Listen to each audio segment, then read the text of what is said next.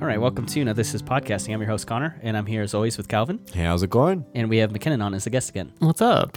And we're uh, circling back to kind of maybe do another Pixar movie. We've done Up before, and we're talking about Inside Out today. So I'm, I'm, I'm excited to do this one. Uh, it's directed by Peter Docter, who, who also did Up, and it's also directed by Ronnie Del Clairman.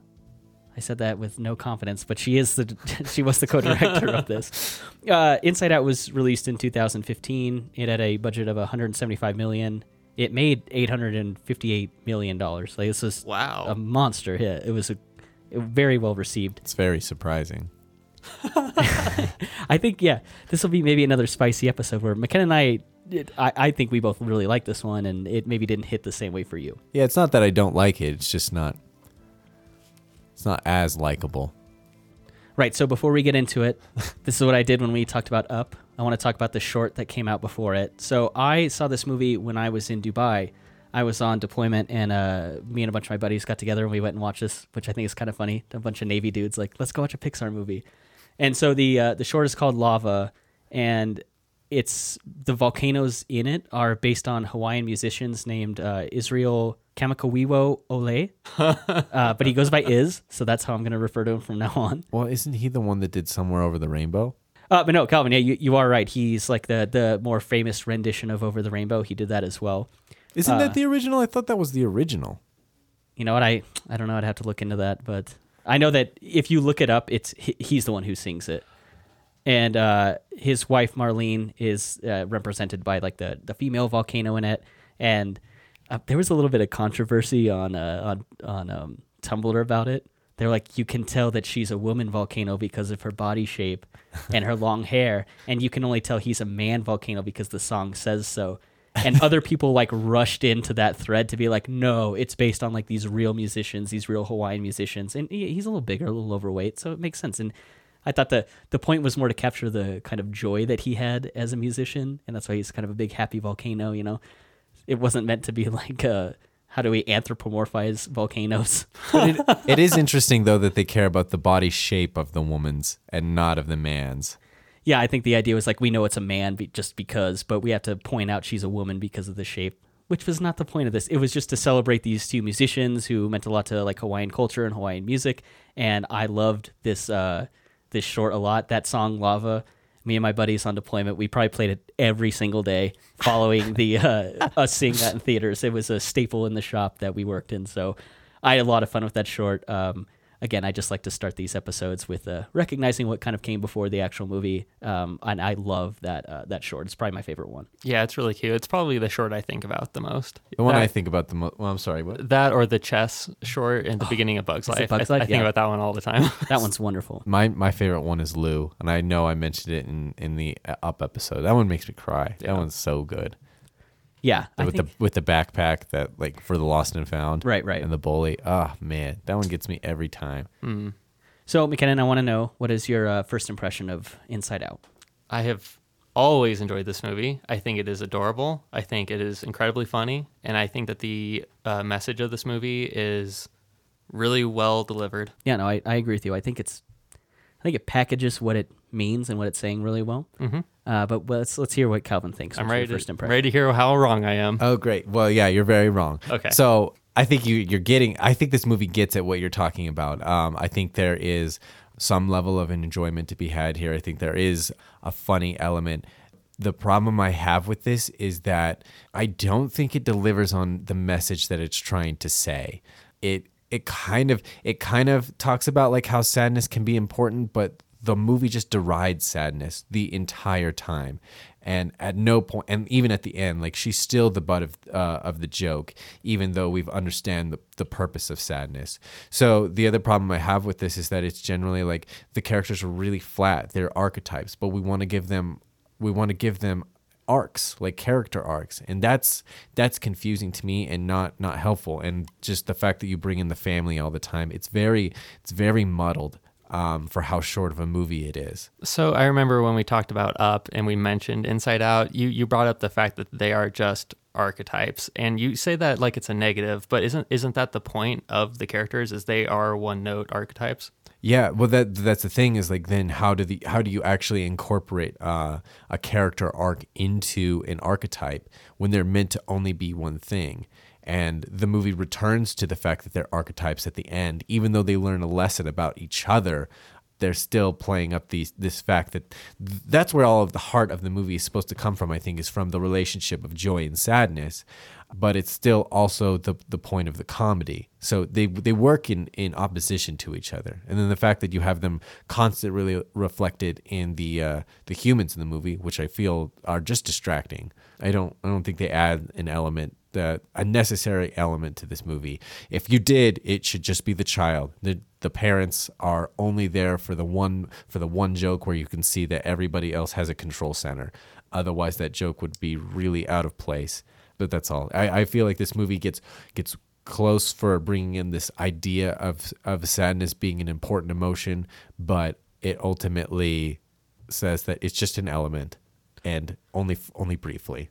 No, I um, McKenna, I thought that was a great question. The idea of when do archetypes function well in a story and when do they not? And I think that you could. I probably agree with both of you in a little bit because I think you need it to be an established archetype to understand what the story is and what the message is. But I do think Calvin might be right a little bit that it really lacks the nuance of uh, the relationships that develop between these characters because it is just a one note archetype. So I, I like that was a, that was a really good question. That was some really good insight. I struggle with how I think about this movie because I have a lot of nostalgia surrounding it. Like I said, I saw this on deployment with a bunch of my really close friends, and every time I watch this movie, I I harken back to those times, and I remember that we were our own little family out there, and I had a I got to have like a really good time and form this memory with those guys. So when I try to look at this movie more critically, I need to realize like, does this movie meet me emotionally where I'm at? Which is the reason I find this movie to be to have impacted me in the way it does. I think it's a story about growing up and understanding your emotions, and uh, a big part of that is dealing with sadness and how do we how do we incorporate that into our lives and how do we grow from it? And so for me, part of growing up, I definitely felt like there was a time where I kind of like shut down and I had struggle feeling emotion. So this movie really met me where I was at in terms of like uh, in events that had happened in my past. And I think that's a thing that Pixar either does really well for some people because it resonates with you, or it's just kind of a good movie that didn't like really impact you. So I think I can understand where Calvin's coming from. Like maybe it didn't hit you in that way, and it just impacted me in a way that was it, resonated with me more and so that's why I, I got a lot I got a lot out of this movie and I really liked watching it. All right, so let's move on to the aesthetic of this movie and like how does it look? How does it work?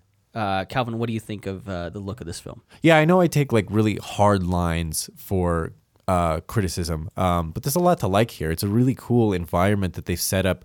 This is the way your mind works. This is the way emotion works, and this little uh, control center as like a metaphor for children to understand. Like these things are always in competition to to influence your perspective of the world. So that's really cool. I feel like they could have done a lot more. It's really, really sparse. Um, another thing that I find strange, and like what you were saying, like with the way that they created the up uh, s- setting in the jungle, it's very boring. It, there's not a lot going on there. It feels like kind of repeated shots over and over again. Like we're seeing the same jungle, the same rocks, all that stuff. But Yeah. I, and I get that. It does. It is at least the uh, opening of the movie. They're in the control center, and there's not there's no change to your environment. And I think you probably run into that same problem throughout the movie. It's a lot of uh, kind of uh, big big shelves full of memories, and I think you you're probably right. You run into the same elements that you're getting a repetition of imagery.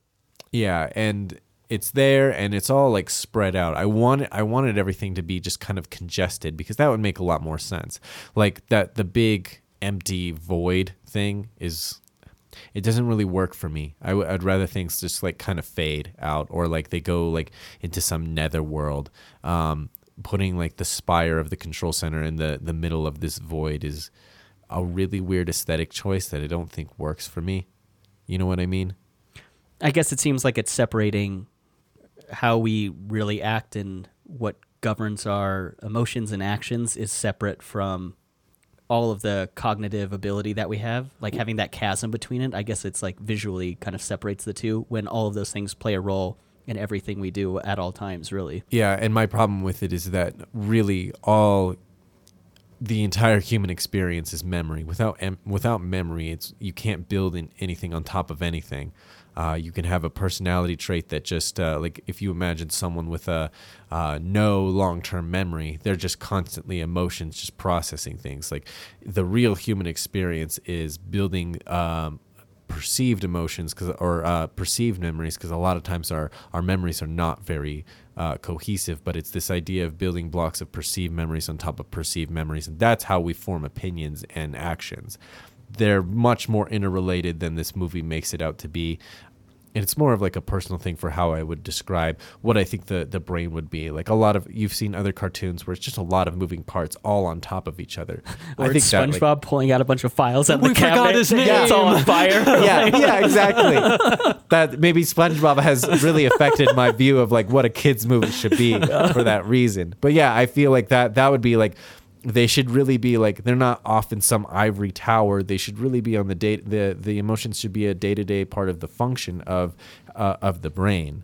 Like that's one one part of why I don't think that this movie looks as interesting as other Pixar movies. Like think of Andy's room having all of these elements all together. I guess you're right. Like, uh, like when you're on the train of thought, like Joy is probably involved in some of those things. Like, oh, I'm, I'm lost in this thought of, you know, will I become a all-star basketball player someday? So it kind of makes sense that they should, they should operate more in the, like you said, the day-to-day operation of our cognition. I kind of like that idea a lot. One thing I want to ask that is uh, probably way too dense. Would you guys be interested in seeing a Pixar version of this movie that deals with like pathologies? Like, how would this world look if it was like a someone with Alzheimer's or something in it? I think that would be like, that's an interesting way to look at this film. After you've stepped back and you like kind of have this imagery in your head, I think that'd be neat to to see something like that. Obviously, too dense for like the audience this movie is made for. Too dense for 11 year old kids. Yes. Yeah. I don't know. That's I mean, an interesting idea. I, like that. I mean, obviously, Up is about suicide, so I feel like you. Could oh my do a God! Stop it! stop it! It is not. Absolutely is. Absolutely. Go back to our very long-winded, curse-ridden episode of Up, and you'll, I'm, you know, your eyes might be open, and you're mostly because of out of shock, not necessarily because my opinion is like, I can't believe they just said that. I still love it. My family still be, they still tell me like Calvin thinks su- Up is about suicide. Oh, I was, I was, so re- I was refe- referring to uh, Jane's uh, talking about um, Scottish tweets. Oh my god, that too. Yeah, that uh, we dropped some some choice words that we're we're going to avoid in this uh, this Pixar uh, review.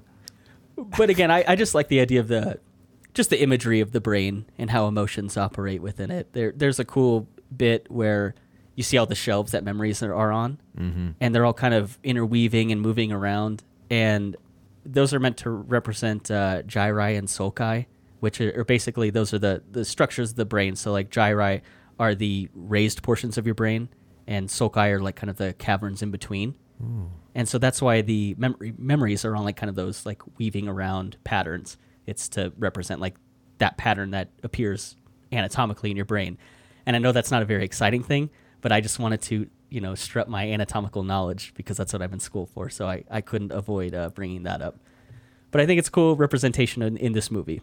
Yeah, I do like that. Yeah, that that that that little design choice is nice. I really like the aesthetic. Also, I, I love that every time they go to a new location, it's it's wrapped in a couple of funny jokes.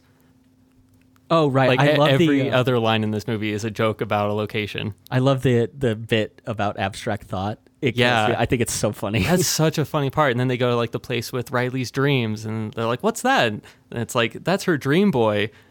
I would die for Riley. it's so good. I do love that, especially when uh, Joy starts making copies of all of them. Yeah. I would die. I would die. I would die for Riley. She's and they got, like, tip a- over, and it's like for Riley. I love it. She's got like a bag of holding from D and D. Yeah. she can just take as much, like hold as many Riley boyfriends as she can. Yeah.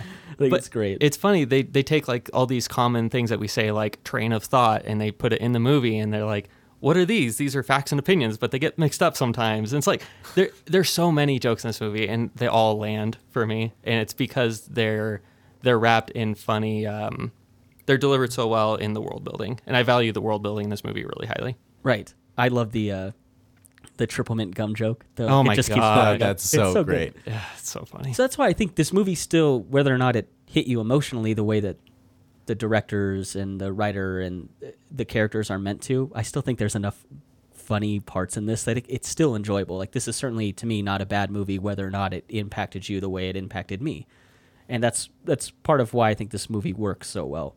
Calvin, did you, you you obviously didn't resonate with this emotionally like Connor and I. Did you find it funny at least? Oh yeah, no, I still find it funny. I still find it enjoyable. It still has a lot of that Pixar charm. Um, When we get to themes and and message, I'll I'll ex- I'll flesh out a little bit more of why I feel this missed the the message. But uh, I do feel like yeah, there are there are a lot of wonderful jokes. Like like the Triple Dent Gum joke is amazing, especially like it has the the Pixar comedic timing where it's just like w- something's very serious or sad or emotional, and then suddenly like yeah, Triple Dent starts playing. So Right. that's great. It's Yeah, I think it's because this is like such a weird movie for Pixar to do. Like, what's going on inside of a teenage girl's head? It's it's kind of they can do some funny jokes with that. Yeah, and I feel like more of my problem with the world building is that everything becomes then a hero's journey for uh, joy and sadness. Like we have to go through, you know, like uh, the uh, the swamp. We have to go through the underworld. We have to go through um, uh, and do these these items in order to get the key to get back to uh, uh, out of the underworld. It's all of these like like yeah, they're they're elements of the brain. They're little fun metaphors, but I think they work better as momentary jokes, like the the facts and opinions. The whole abstraction thing was a little bit too long. It felt like a plot point at that, and not a joke. You know what I mean? Like, Interesting. it's not it shouldn't have been an obstacle it should have been something that they mentioned like this is a part of like the brain and how it works but in real in reality like the whole even though we're concerned with riley's uh, journey as a preteen in a new school the movie is really about the journey through the mind of these emotions So before we get too deep into the emotions and what we think they mean in this movie, I wonder what you guys think of the characters and how they're rendered. I actually think this is one of the better animated movies that Pixar's done. I compare a lot of Pixar movies to Luca, which came out six years after this, and I understand it didn't have the same kind of budget or intent behind it to be a big release because this was put out on Disney Plus. But I think Inside Out is rendered so much more beautifully than Luca is. There's a big part of the design of the characters where it's kind of like they have like that fuzzy outline to them yeah which apparently was intended to just be for Joy. And then when it got to like Peter Docter, he was like, "Oh no, put it on all of them. That's great." And apparently the visual effects team was like, "Oh fuck, we have to do it for everyone." So that's like a part of the animation of this movie that I think works really well. Also, this is like Pixar has absolutely nailed hair. I thought it looked great in this movie. It looks so good. It always it bothered me that Joy's the only one with the glow. I guess it makes sense because she's Joy. She's happy. She's supposed to be shining and stuff. But I always wish that the other emotions also had some sort of glow. Do you want to know that she's also the only character in the movie that doesn't have a shadow? Really? Yeah, if you go back and look through it, like even I went back and looked on the train when they're on the train of thought and they're all in there and it's it's dark and everything, but the whole car is lit up around her. Like she doesn't have a shadow in Do you it. think it's because they forgot to add the shadow? no, I think it's intentional.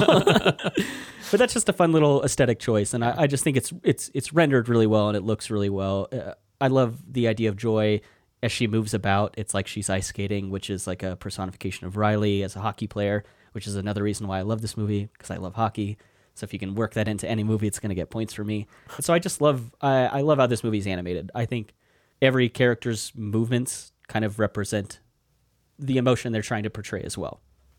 Yeah, like anger. When anger walks, he's, it's very much a, like a stomp, stomp, stomp kind of Right. And, robotic animation. and- like he doesn't have knees or something. And disgust is always like flipping her hair, like she doesn't have time for this Right. or anything like that. So I and and uh, fear is always kind of very cautious as he moves about. I, I just think it's animated really well, and I I can appreciate that moving forward into this film. So another thing I wanted to bring up is, do you guys think there are emotions that are missing from this movie?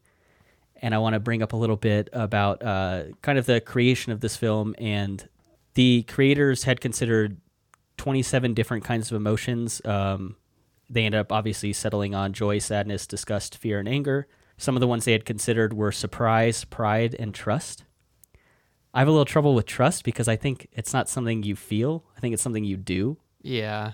So I, I, think of wonder it. how- I think of it as a feeling. Well, you say I feel trusting. You don't say I feel trust. The same way you say I feel joy, I feel anger. to me it's an act. Like I trust you. I also don't. But I think that's feel- a feeling, though. I think that that really like trust comes from the from um, it's a biological feeling of like whether I implicitly know what you're gonna you say is what you're gonna do. I don't. I don't wake up in the morning and say, "Man, I feel. I feel trust today." Exactly because you already feel it. You're, it's not a it's not a conscious thought. It's something that already is happening. Like you're Yeah. not wor- you're not concerned about like um, whether your partner is going to cheat on you because you have this feeling of trust around them. It's not something you have to think about. I think it's a combination of emotions that lead to the act of trust. Like I feel comfortable this with this person. I feel no fear with this person. Therefore, I trust them. Exactly. Yeah, and I that, and I agree. That's why they boiled it down to five, is because really you're talking about a branching. Um, you know, you here's your level of five, and they all branch down from there because they get a lot more complicated. Yeah, I guess it's hard for me to imagine trust as an emotion compared to pride. It's easy for me to imagine someone is you know, Feeling prideful, Feeling right? prideful. Right. Well, Yeah. think of the moment that someone does something that you're not expecting, and something that really like uh, shakes your idea of who they are. Suddenly, you don't have trust in this person, and it's something that you can't shake. I don't. I don't feel. I don't feel not trustful anymore. I feel betrayed.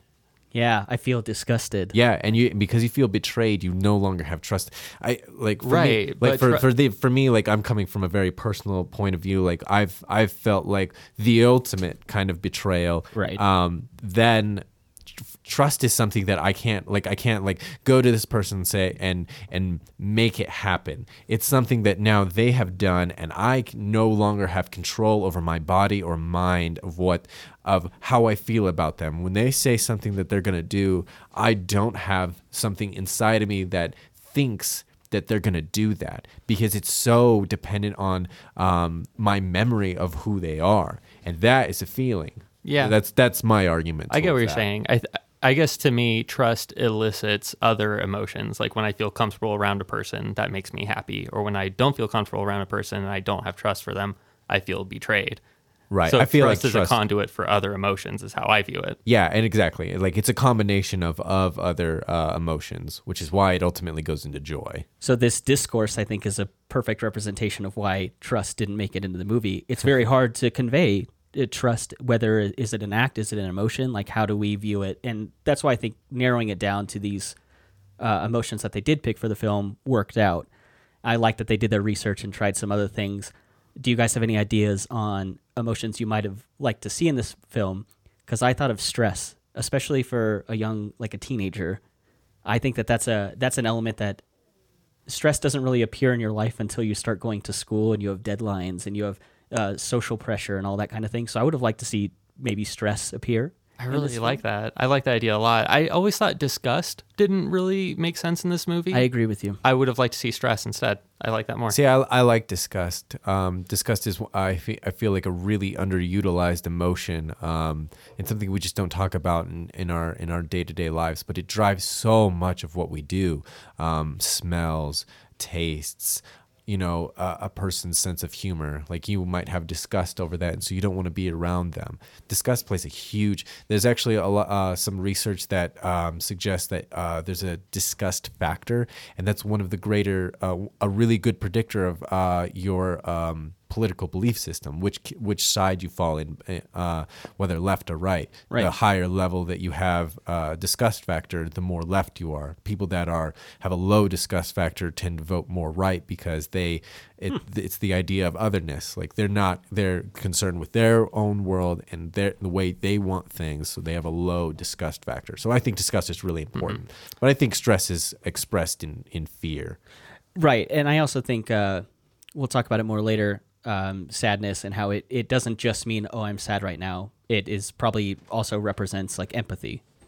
And that's why we'll talk about it more. But I think the we get to the mother character and they all have a different emotion that's kind of leading the charge, kind of governing their emotions. And sadness is the one leading hers. I don't think it's because the mother is sad all the time. I think it's because she's empathetic. And so I think that boiling it down to a couple emotions is probably appropriate and it makes this movie much more digestible, especially for the audience it's meant for. And I that's why I think it totally works. But I do like the idea of like playing with like, oh, how would this movie have looked with with like envy in it instead of you know a, a different emotion. I, I kind of like the idea of playing around with that. Yeah, and just like a few jokes, you know, or like if some of the, like again, if everything was on top of each other and they were all in a central con, uh, control system that's basically like a, a- like a cubicle uh, workspace, where some don't have as important jobs as the other ones, and they're all kind of competing, and they don't need to be like bigger characters. Really, it should just be about joy and sadness, and everybody else has about an equal sense of weight, um, but they all have little jokes thrown in there for something. I kind of like that a lot. Like they have their own space they work in, and like the dad's starting to get mad, and they're like, "Wait, slow down! Like we don't want Wrath to come out." Like I like that idea. Oh, a lot. that's yeah, like l- even levels of emotions. Right. That's really that's really interesting. That would be really cool.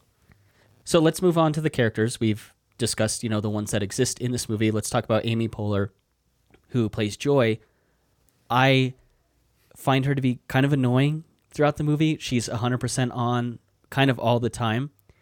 And it's and it's not until right? And so it's not until later in the movie she starts to realize like the that her role needs to be diminished in order for Riley to mature and become a functioning human being. And so I like that she is starting to recognize that throughout the film and she realizes like this the role that sadness plays. That makes her character much more tolerable in this movie because I it was a little bit of a struggle for the beginning of it.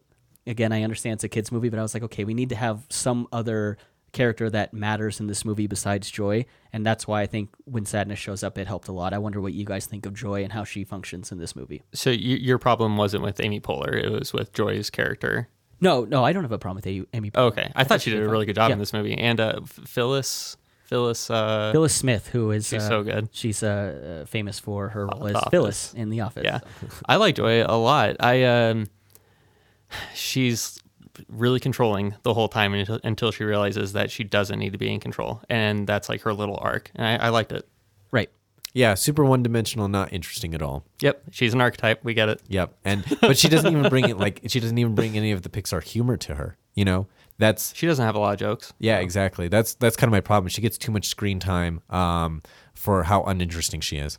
That's what I'm saying about her being 100% on all the time, and it kind of gets a little You know, exhausting. I don't disagree with that.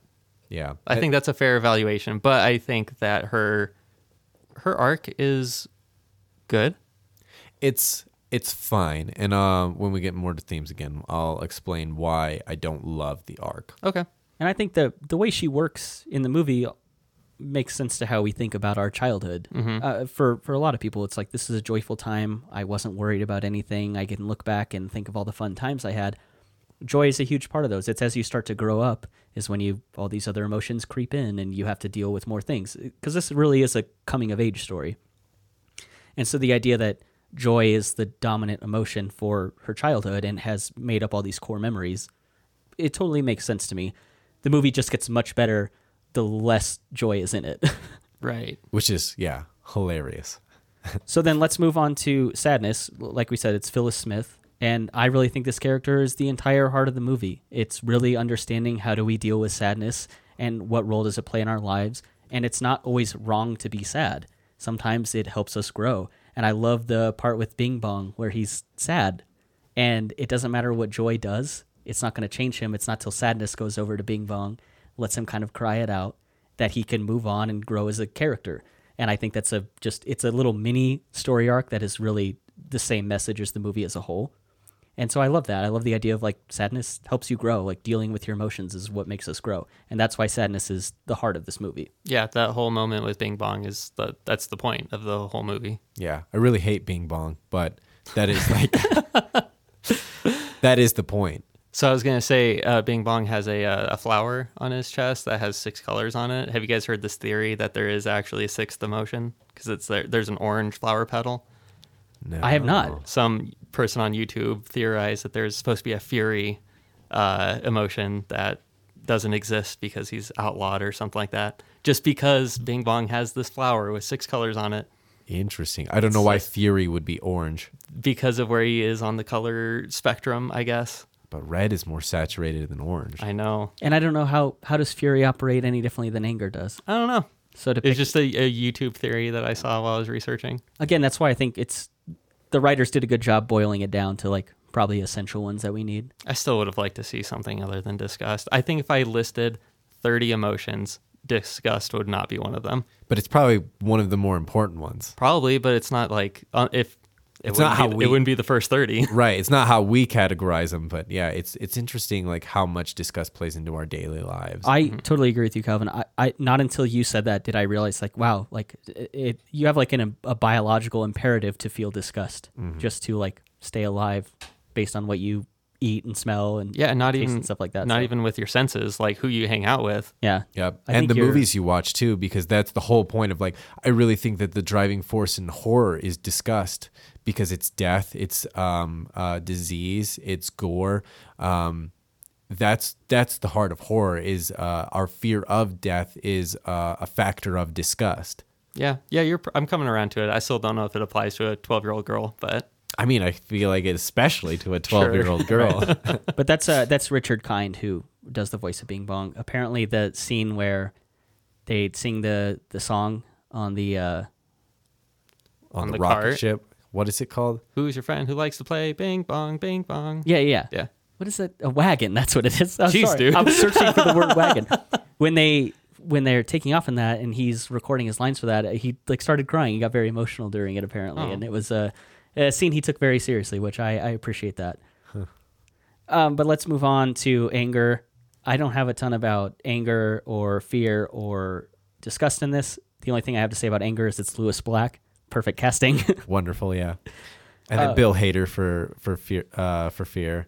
Yeah, they just exist for for jokes. Like anger every time he's reading the newspaper it has a funny title about what's going on right now. Yeah, and it's and it's totally like childish. I can't Yeah. remember any of them right now. Like, but it's uh, like broccoli served for dinner. Yeah. something like that. Uh, Riley was on like a voice chat with her friend from Minnesota, and the, the friend's like, "Yeah, have you had any earthquakes yet? I hear that there's a bunch out there." And he's reading a newspaper, and it says, uh, "It says earthquakes are a myth."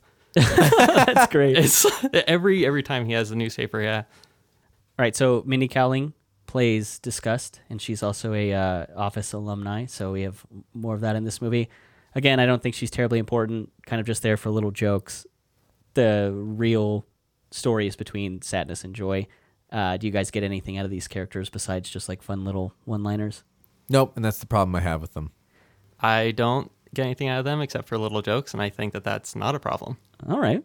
I think that that is that is the point of the characters, and they're not supposed to have big emotional beats, even though they represent emotions, because the story is not about them. I don't want them to have emotional beats. I think that you've created a um, a story that is meant to be like a parable that emotions are good in all nuanced sense, but the it just makes fun of all of all of the other emotions. None of them serve a good purpose. Disgust isn't there for good things. Fear isn't there for good things. Anger isn't there for good things, and sadness isn't isn't there for good things except for at the end. But it still makes fun of her character even at the end, like even when she's still like lying around. Look how dumb sadness is. The overall arcing uh, uh, message is that happiness is and joy is still the way to go through life. It needs to be domineered by joy and everything else is just goofy. Like, yeah, you can have moments of sadness, but be sure you get back to joy. And that's my biggest problem with it is because I subscribe more to this idea of depressive realism, which we might have mi- mentioned on other episodes. But depress and why I like that the mother has uh, sadness running her control center. The depressive realism is the idea that the world is agony and pain. And the sooner that you actually embrace that, the sooner you can be objective about your world. There's studies that that show people that are sad um, are better at predicting outcomes than people who are happy because they have a more nuanced vision of the world, and they understand that bad things can go, that can happen. Without even having any data in front of me, I just think anecdotally that makes so much more sense to me. Like that that that that makes perfect sense that someone who is capable of dealing with and understanding sadness probably has a better picture of the world around them than someone who just like, oh, everything's working out for me all the time. Like it, the- life is good. So I like that idea a lot.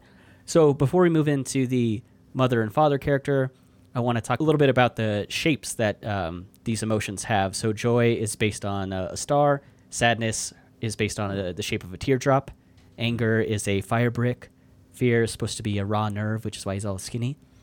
And then disgust is supposed to be the shape of broccoli. but Peter Docter noted that uh, he does like broccoli, however. So I, I like that idea a lot. I think that's kind of neat that they, if you do go back and look at it, like they do represent these different shapes, and I think that's kind of a cool little nod to like the character design and the style in this movie. I think that's really neat. Did you say a fire brick? What is that? Like a red, big red brick. It's So- just a brick. Okay. So the there's a different class of brick. Uh, they have a higher um, compressive strength and a higher fire rating. Um, they don't. Oh, Uh, yeah. Fire bricks are used specifically for um, like pizza ovens. Got it. Um, you can't use like a, just a reg- regular face brick um, because it, it can't sustain it can't sustain that constant change in temperature. so that's why he's upset when he's like, "You ruined pizza in New York," because he's a pizza oven brick. Yeah, he's very familiar with his uh, Okay. y- his usage I like in the that. masonry I world. like that tie-in a lot. Look at you, Calvin. Your construction knowledge came out. My uh, my anatomy knowledge came out. I yeah, like this look at episode that. so far. I find very very few times to bring in my my day job to this. Do you think that was the intended joke when they wrote that that pizza bit? I, Yeah. I kind of I kind of think it maybe bled off of that. I like that idea a lot though. yeah, m- maybe. I mean, I, who knows? Like it's I seriously doubt it. kids and pizza and anger and So- broccoli. We've talked about the mother a little bit and how we like the emotion that's kind of governing her, uh, like her day to day activity. It's played by Diana Lane. And the other thing I really thought was interesting about the visual of looking into her mind was that it's a it's a bigger control panel, and we get that with Riley later. But I also like that all the emotions were seated, and it's supposed to to me show that each emotion knows how they operate within this mind, and they know how to govern actions in a certain way. Like they're, they're I want to say kind of set in your ways a little bit. Like you, there she's an adult. She know who she she knows who she is. And I like the idea of just visually representing that by having them seated and not kind of running all over the place, like not knowing what to do. Sometimes the same way Riley's emotions are. I think- just thought visually yeah. that's a really cool element. I think that's the point. Like Riley's still learning how her emotions work, so they're kind of competing for control here and there. Whereas the yeah, the adults they're they understand their role and when they need to be used. Well, at the same time, though, they have no idea what they're doing when Joy leaves. So I think they understand their their structure. There's just there's just more movement for set pieces when they're not all sit- seated. right, right. So let's move on to the father. It's played by Kyle MacLachlan. Did you know that? It was no. Yeah, from Twin Peaks. Oh my gosh. I did And not recognize his voice at all. I was really surprised. I did that. not either. I was too. Yeah. I just can't imagine Kyle MacLachlan with a, a mustache. So that really, Right. the dad having a mustache really throws me off. So I wanted to talk a little bit about y- you know the dinner scene where he's um, visualizing a hockey game in his head. yeah, yeah. So we all know that kind of when uh, these movies go out in different markets, you want to have uh, they they put in a little visually like different elements into it, so it would appeal to that market a little better. Apparently, for international release, it's him watching soccer. That's so strange. Like, so did they cut out like all of the hockey stuff then and add in like soccer? which didn't make any sense to me because she's a hockey player. The the story revolves around Riley, and a big part of that is playing hockey. She has Hockey Island, so I know they didn't change. From what I read, they didn't change it to Soccer Island or anything like that. That would be crazy. But it's just the dad apparently watches soccer. That way, it was more, uh, Pandering. yeah, more uh, pandering. more accommodating for an international Yeah. release, I guess. Uh, another thing that was changed for different releases was uh, Riley's dislike for broccoli. In the Japanese release, it was changed from broccoli to green peppers because that's more uh, disliked among Japanese children. oh, interesting. So they put that on the pizza? I bet. I, I wonder if they animated that. whole- They must have. Huh. That's a big plot point. I mean, that's like what they uh that's what they modeled discussed after. So does she look like a green pepper instead? Oh, I bet not that far, but I bet like the, the scene where I bet they put green peppers on pizza Yeah. instead of broccoli. Uh, another thing is uh, when this film was released, uh, anywhere that it was in Hebrew, when Bing Bong reads the words danger from left to right, when it's in Hebrew, he reads it from right to left because that's how that language is written. And Oh. yeah, so it's just fun little things. I just thought that was a fun little fact to see, like just little changes that went into where it was released in different places. That's funny because yeah, I feel like in in some some places they don't care. Like I've watched uh, a few episodes in uh, of The Good Place in Spanish, and so I, for those of you who haven't seen, like one of the characters is obsessed with Blake Bortles, uh, who Oh my God, yeah. who had, who had a a brief stint as ma- maybe a potential future quarterback in the NFL. And he was going to take the Jacksonville Jaguars, you know, one of the worst all-time teams, to the Super Bowl. So he's obsessed with him. So, but he was also like uh, uh, the character in the show was also a delinquent miscreant, and uh, decided to um, throw a Molotov cocktail onto uh, this uh, dude's boat. And in the American version, in English, he says Bortles, you know, imitating like a, a quarterback throwing something. In Spanish, eh, he just says "tienes aquí," which means "here you have." Oh, that totally doesn't land the same way at and all. Which is like, yeah, it's like they just didn't even try. So I, I appreciate when things like that, like you know, there there's some things like culturally, did we need to change things like that? Like, do we need to change like our our uh, the implications of of gayness of some characters to markets that are not as uh, oh, for sure. I think that that's appalling. Yeah. We'll, like remove things in the hopes that it will draw a bigger box office and not offend another Right. culture like who who see those things as as disgust. It makes it feel like you don't trust in your own art and what you're putting out, Right. which yeah. is awful to me. This movie didn't do that. I don't think it was just Mm-hmm. trying to make it more relevant to that culture. Like like a Japanese kid won't understand broccoli being on pizza. They would understand green peppers being on pizza better. That's like a cool element to this. What you're saying, I think, is totally different. I hate Mm-hmm. the changing of like kind of your narrative in general to pander to a different audience. I think that's awful. yeah, exactly. Uh, so a little question for you guys about the parents' emotions. They have uh, characteristics to match the parent. Like the mother's emotions have the same hairstyle as the mom, and the dad's emotions have little mustaches. It always bothered me that Riley's emotions don't look like Riley. Like they don't all have blonde hair and jeans or anything like that. Did that ever bother you guys? Because I wish that they looked like Riley. Yeah, I feel like uh, that, that I feel like that ha- that's happened in uh, several shows for me before. Like, here's your stock characters, and or here are their characters, the main ones, and they all look like this. And then to make the joke that everybody else is different and monolithic, it doesn't really it doesn't really land for me. I would rather everything either just be well, I don't know. Like it's it's clearly not the point, but it's like one of those moments where it kind of takes you out of the uh, the funness of of a of a movie that's supposed to be fun. Yeah. when I look at it, I think that Riley's emotions are the characters that are the point of this movie. Mm-hmm. So I'm fine with there being a differentiation between them and like hairstyle and the way they act and the way they look. Whereas Riley's parents are not, and their emotions are not the subject of this movie. So it's a fun joke to have them all have a mustache. Sure. It's a fun joke to have them all have the same hair.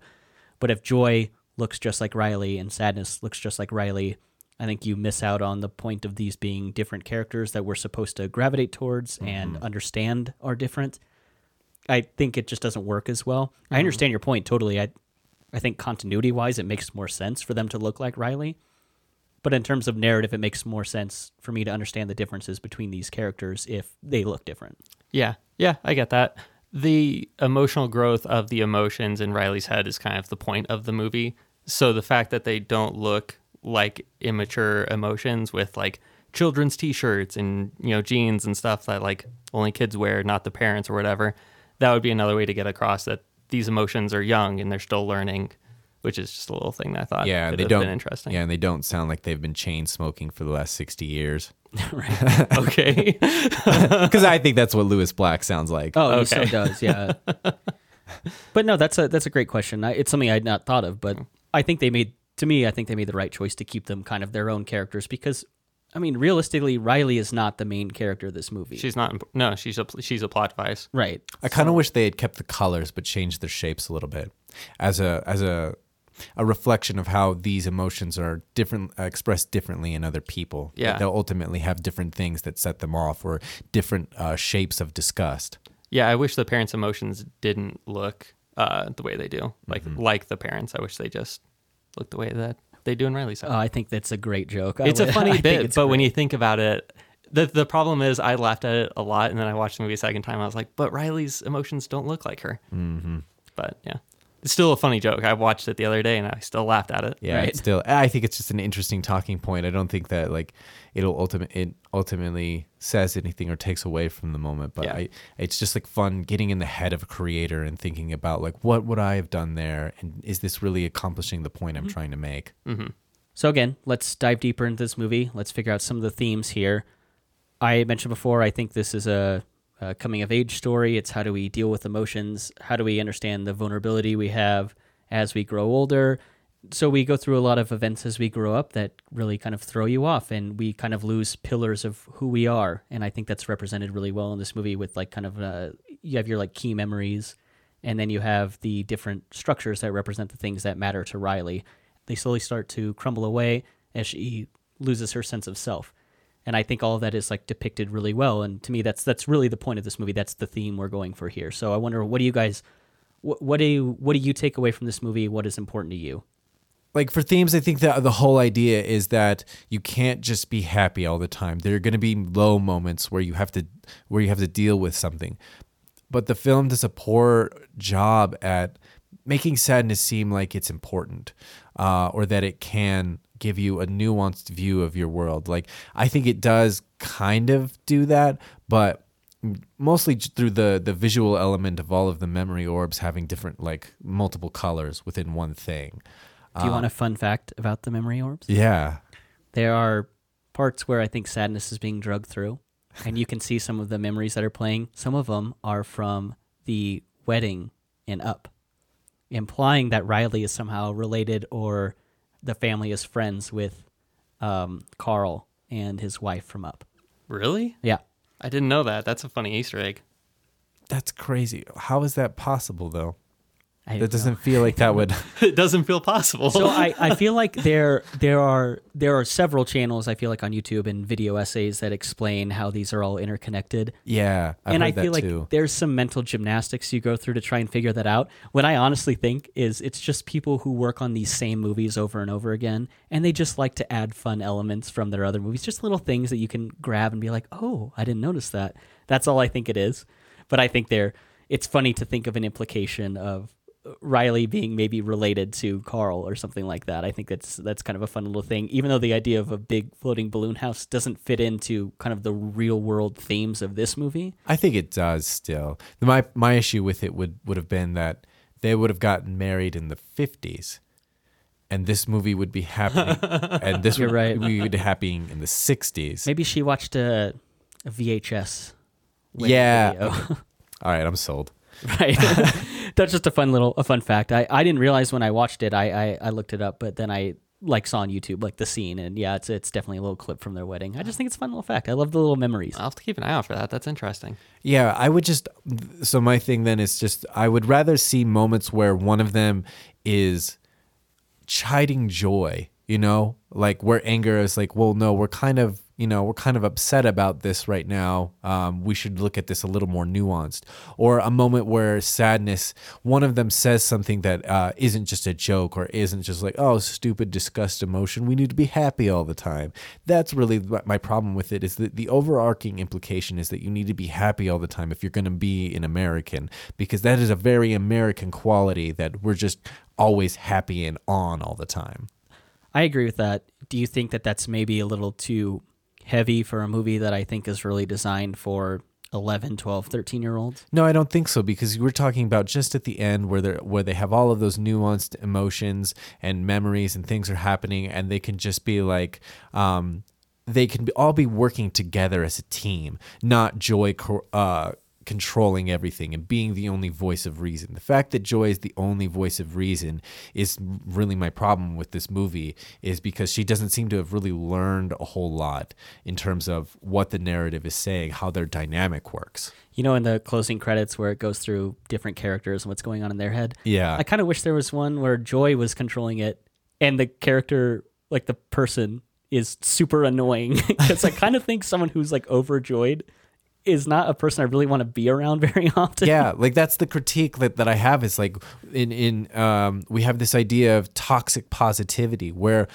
if you're just always happy all the time want to be happy all the time want to be around people that are happy all the time you're ultimately living a a very shallow life. I don't think that it's a, a good way to live at all. And again like like what we were saying with depressive realism you're not getting a good picture of how you actually function within the world. You're not Right. you don't have an objective sense of how the world works and your place in it I think it would work to have someone who is joy all the time to show that joy cannot be the only emotion that governs you. It cannot be your main emotion. Yeah. Because that is an exhausting person to be around. It's an exhausting person to be. You know what a really cool idea I think would be is if we don't have all of the family stuff, but let's say that we have two characters like Riley and, and uh, her best friend, and somehow a couple of their emotions get swapped, body swapped, and now they have to deal with a new team that they're not in charge of, whereas the other person uh, did have like let, like say let's say their joys got swapped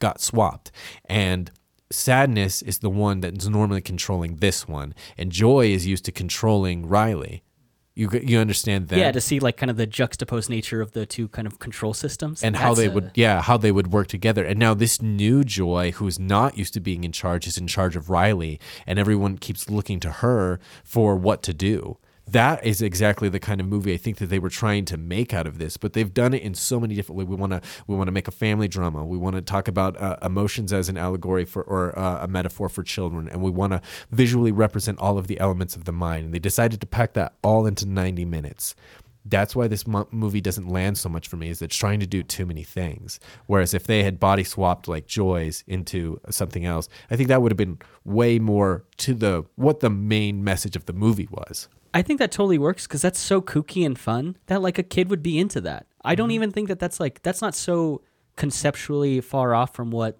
like I said because I think this movie is designed for like 11, 12, 13 year old. That's not something that is beyond comprehension. I think that that is an excellent idea. I actually like that version of this movie better than what we got in Inside Out despite really liking Inside Out. I think it would be really easy to do too many things with the body swap idea like that, but it would make for like a really fun sequel for this movie. Yeah. I would like to see that movie a lot, but I think it would be easy for it to become like it's saying too many things. yeah I yeah don't think you this would have to saying too many things. I'm surprised you say that. it's not that it's saying too many things it's trying to be too many things and do too many things and go too many places that we ultimately don't say a whole lot Really?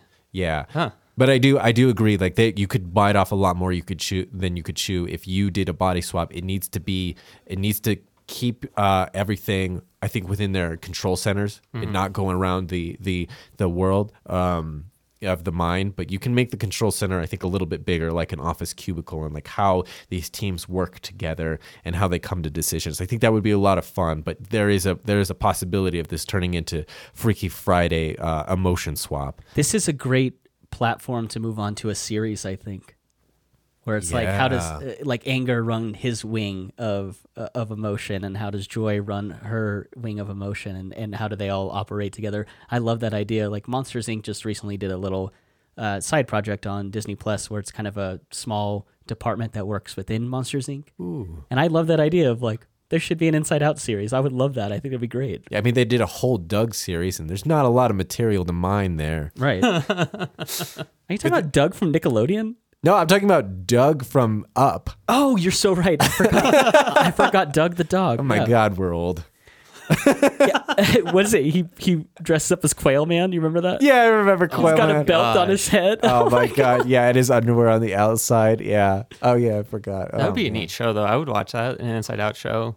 Mm. And then they could flesh out the characters more because, yeah, because anger, disgust, and fear don't mean anything, but in a TV show, they could be fleshed out. Yeah, and they, they're important emotions, which is why we all have them. They're very helpful for you know biological uh, continuity. Yeah, there's which a is- reason they're still there. Which is another reason why a sequel would be really cool for this because they had to spend a lot of time developing a world in this movie. But if a sequel came out and it was about anger and Riley's going through puberty and she's mad at the world and it's about anger and disgust because she just can't be comfortable with herself, like that would be a neat a neat way for the movie to go. Yeah, yeah. I think it could teach valuable lessons, like like as you grow up, like how do we deal with like how do we deal with going to a new school, which this movie kind of tackles for sure. But, you know, I, yeah, it kind of touches for a second, but, But, yeah. but like you said, like how do you deal with puberty? How do you deal with making new friends? I think you could have a lot of cool messages Yeah. in each episode. I, I like that idea a lot. Yeah, and that's like what I think about like Pixar. Like there, a lot of it, a lot of them there are messages, but it's really about the feelings. Like obviously, Up is about suicide, but it's really like, I think I would rather see an Inside Out TV show over another season of Hawkeye. I agree. Okay, I agree with that. I a really lot. liked Hawkeye though. But yeah, Right I think a lot of the messages in in uh, Pixar mo- movies are codified with emotions. It was why this one doesn't land for me is because the emotions are kind of there, but the message is not is really sloppy. There's there's a better way of doing it. That's so interesting. Uh, The whole message of the movie is there's a time and a place for your emotions, and it's not always correct to just be happy all the time. Right. And you think that that was delivered Slavi? I just don't think that that, that it lands all the way because um, joy is such a good thing in Riley's life all the time, and everyone wants to be happy. You really have to tackle the American ideal of constant happiness. I think you need to beat down Joy more in this movie to really drive the point home more. And I also think that the I think that the message works in this movie, but I get where Calvin's coming from because I think you really need to you need to make, make Joy much less important in this movie. I, I think guess if you so. I think I- if you make the climax about sadness getting back home to the control center and less about joy getting sadness back home to the control center, those have two different I- Implications. impacts Yeah.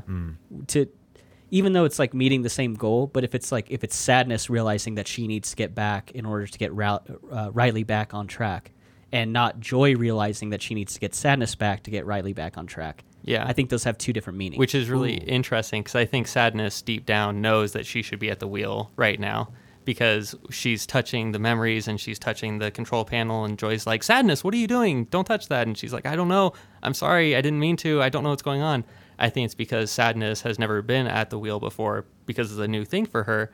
But deep down, she knows that she should be the one controlling Riley at this moment in her Right. life, which I always thought was that's not something I picked up until I watched this just the other day. I thought that was cool. Yeah, and another thing I think you could do instead of like, uh, uh, if you want to keep everything basically the same, have Joy be the only one that gets sucked through the tube. So Joy has to go learn about all the rest of the brain and how she fits into it, I like and that. suddenly sadness is thrust into the seat of power, and she's the one that like everyone is looking to because they don't know how to control anything. But sadness has read all of the manuals, knows how the brain works. That is an amazing idea If that It's all see. That's the thing. It's like it's the, a lot of times I watch a movie and I just get this sense of like, why don't I like this all that much? And then when we finally start talking about, oh, it's because they laid all of this out, but they decided. I feel like this might have been a thought at one point, but they went in a di- different direction with some of this stuff Right. and left it in because it's so expensive um, to reshoot something. So instead, Joy would learn these lessons with Bing Bong, and then make her way back to the to headquarters. And realize that sadness had kept everything intact. So if sadness, if sadness had been at the wheel controlling Riley, would Riley still have come up with the idea to run away? Would they still have done that? i think you can still have like the whole shutdown i think that's the most maybe important maybe part. maybe you became because people become overwhelmed with sadness and it shuts you down and she Yeah. makes that decision like we need to shut down for a moment and take like we're not going to feel anything and then to get back up um uh and maybe yeah that one's tough that that one would be I like tough to that land. idea. but there's a lot there's a lot more nuance there to be to be mined And I think your your callback to all the manuals she's been reading works out and is more impactful if it leads to her being at the control panel to right the ship, much more than it is used later on where it's like, oh, like I know the location of this thing and we can go to this place because I read the manual. I like that idea a lot, Calvin, and that's why these discussions are wonderful. I had never thought about that. That is an excellent idea. So I think one the I think the most important development point for Joy is when she's in like the void with all the memories and she realizes that sadness is okay because she's like clutching all the memories and her girl is changing. She's becoming sad. And that's her most important point and that's when she realizes that sadness is useful. So you could still have that moment if sadness isn't there because she has that moment with Bing Bong. Calvin is nodding emphatically. We've, Yeah. we've, we've, we've, we, We solved the movie. We got solved it. Yeah. we We nailed Fixed- it. we fixed it you're welcome i'm sure this is everyone's favorite pixar movie and you didn't think it needed to be fixed but you're wrong I don't I don't know if this movie is inferior to this theoretical movie we're proposing. I still like how this movie puts sadness and joy together and they have to learn that they are both useful at different times. Yeah, I just I just feel like too many times like sadness being the butt of the joke in all of their interactions. If there had been a bit a better relationship between the two, then totally you can keep this the, the way it is. But so often she's just dragging sadness around because sadness is useless. Ha ha. Right. Like that's a really poor joke I think to teach kids, even though it is funny. I think by the end of the movie they show children that like it's okay to be sad sometimes though. Which is the point, Yeah. really. Mm-hmm. Mm-hmm. It's just too much. It's not it's not equal to me. I am shocked. We Okay. have had probably a deeper discussion on Inside Out than many of more thought-provoking films that we have reviewed on this podcast. This is a this is a really think, good. yeah. This movie is movie incredibly thought provoking. Yeah. This, this is in my, this is one of my top 3 favorite Pixar movies. This this is a very thought provoking movie. Yeah, number 2 is the the theoretical inside out we just came up with. No, that's definitely. But yeah, no, I think that's the thing about like why I was talking about in Up, why Pixar movies are so important is because they're they're the most culturally relevant ways we teach kids the uh, these deeper emotions, these these more nuanced ways of looking at life, and that's why there is so much to look at them is because they really understand the human element and they put them in these nice, cute little kids kids movies um, that kids can unpack as they get older even. And why adults cry at them is because they realize oh wow like it's tough being a kid.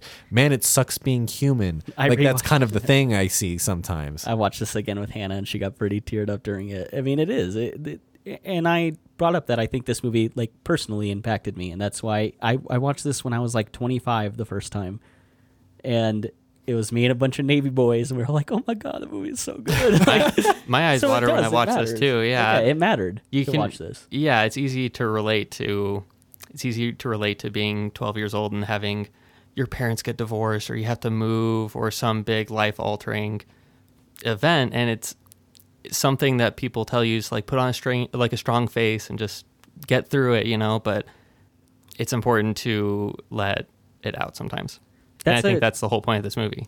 I think that's a great final thought. I, uh, do you have any more to elaborate on that? Because I think we're getting close to wrapping this up. But I, I think that that's a really good point you made, and I think that really speaks to the message of the whole movie. No, that's definitely the- that's definitely the whole point, and that's what I, that's what I connected to.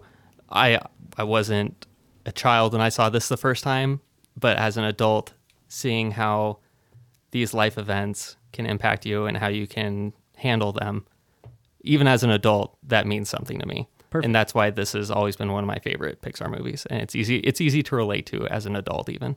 On a scale of one to ten, triple mint gum, where do you put this? yes Can I say something about the gum before before For I sure. get my rating? So I was listening to the soundtrack today before I came over here, and the credits soundtrack at the end of it, it plays the Triple Dent Gum tune, Right. like a last little attempt to get it stuck in your head as a viewer. love that. It's really funny. uh, I, I give it five. This this movie is so good to me. A five out of ten? A ten out of ten. Sorry, I thought it was Oh, out okay. of five gums.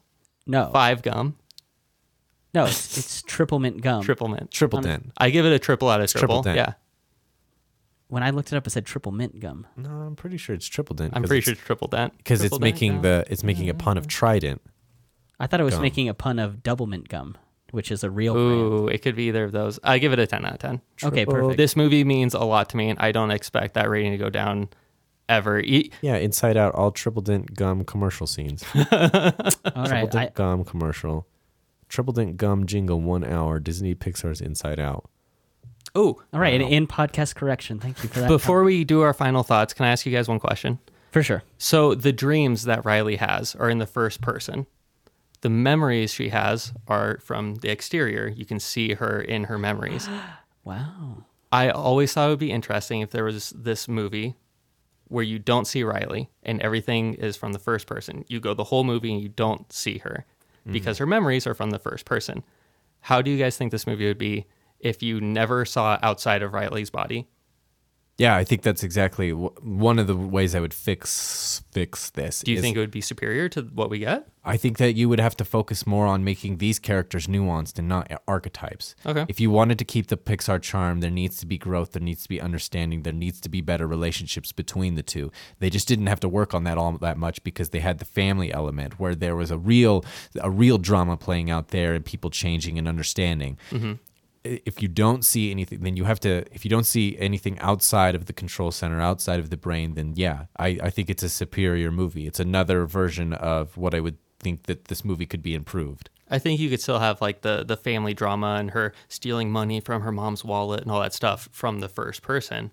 Right. It would it would be a different feeling movie to uh, to go the whole time and not know what Riley looks like.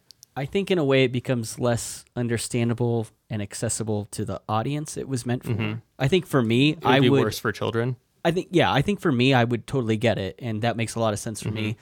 But I think the idea of seeing a person act out on screen probably lands better for the audience it was meant for. Yeah. So I understand the direction they went. I, I find what you said to be very interesting, and I think I would get it. I don't know that it would work well for the audience it was meant for. Yeah. Or even like even younger kids, because again, I, I think this is like a preteen movie.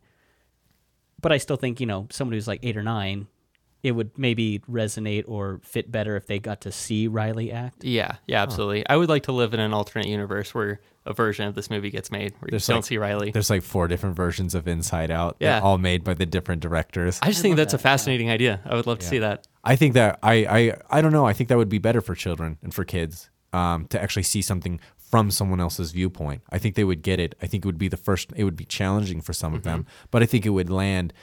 I, I think they still would have made eight hundred and fifty million dollars. yeah. So it would also put more weight on the emotions. So there would be more there would be more weight on developing them as characters. So anger, disgust, and fear wouldn't just be punchlines. There would be more there would be more pressure put on them to actually be developed. Oh, I, I agree with you. I don't Yeah. think that's a bad idea at all. I think everything we've come up with either makes the movie as good as it already is or improves on things that we think needed to be Yeah. improved on. Mm. I at But I like that idea a lot. I at least wish that the memories were in the first person.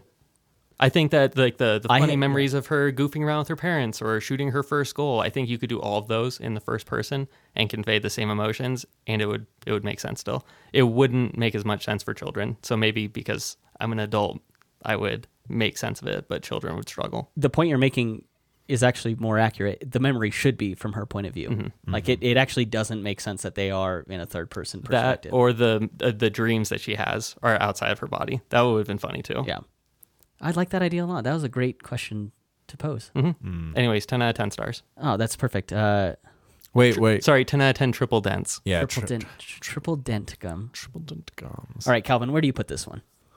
you know eh, like i was saying i think there's there are multiple better versions that um keep keep the spirit of it provide a better message and uh i don't know maybe make joy a little less annoying um uh, I think there's a. I think that's one of the things. I. I think this is the only Pixar movie that doesn't really make me cry.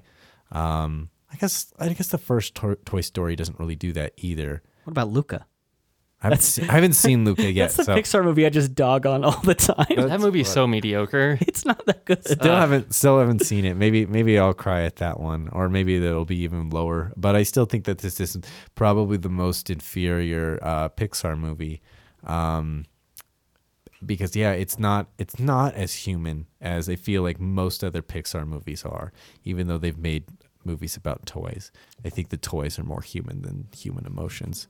That is such a weird sentence to say, but I totally agree with you. Yeah, I I put this at a six point eight. Did you like this movie more than Up? No. Okay. I think up. I think up is better. Um, yeah, even though you know, it's obviously suicide is a tough subject. Stop, dude. so, for me, uh, like I said, this movie really. I, I, I used the term earlier, like met me where I was at. What I mean by that is it met me where I knew I had felt before. And I know that there were times in my life where I had shut down when I was younger and I was growing up and going through a hard time. And so for me, that's why this movie always like really resonated to me and I, I found it impactful. And again, I brought up, you know, I saw this on deployment with my buddies. And so I have a, I have really fond memories of this movie. And so it's always going to be hard for me to distinguish just like uh, nostalgia and joy and love for this movie based on the situation I was in when I saw it, apart from critically thinking about it. But after talking about it more, like there, there definitely are issues with this movie. That being said, I still give it a seven out of ten. Uh, triple dent gum. I thought it was great. I love this movie. Uh, so with that, I want to thank McKinnon for being a guest on the show again. You're welcome. And as always, I've got Calvin with me. And uh, please uh, find our podcast on any platform that you want to find one on, like uh, iTunes Music or Spotify. We also upload all these to YouTube. So please leave a comment. Tell us what we're doing well. Tell us what we're doing wrong. And go ahead and leave a suggestion on a movie we should do in the future. I thought this was pretty good. It, it suggests another Pixar movie because apparently we we took a lot of time diving really deep into this one, and I thought it was a lot of fun. I would love to do more Pixar movies. Yeah, I'm down to do more Pixar movies. Uh, as long as we don't have to watch any more Christopher Nolan. right. so thank you for listening to Now This Is Podcasting.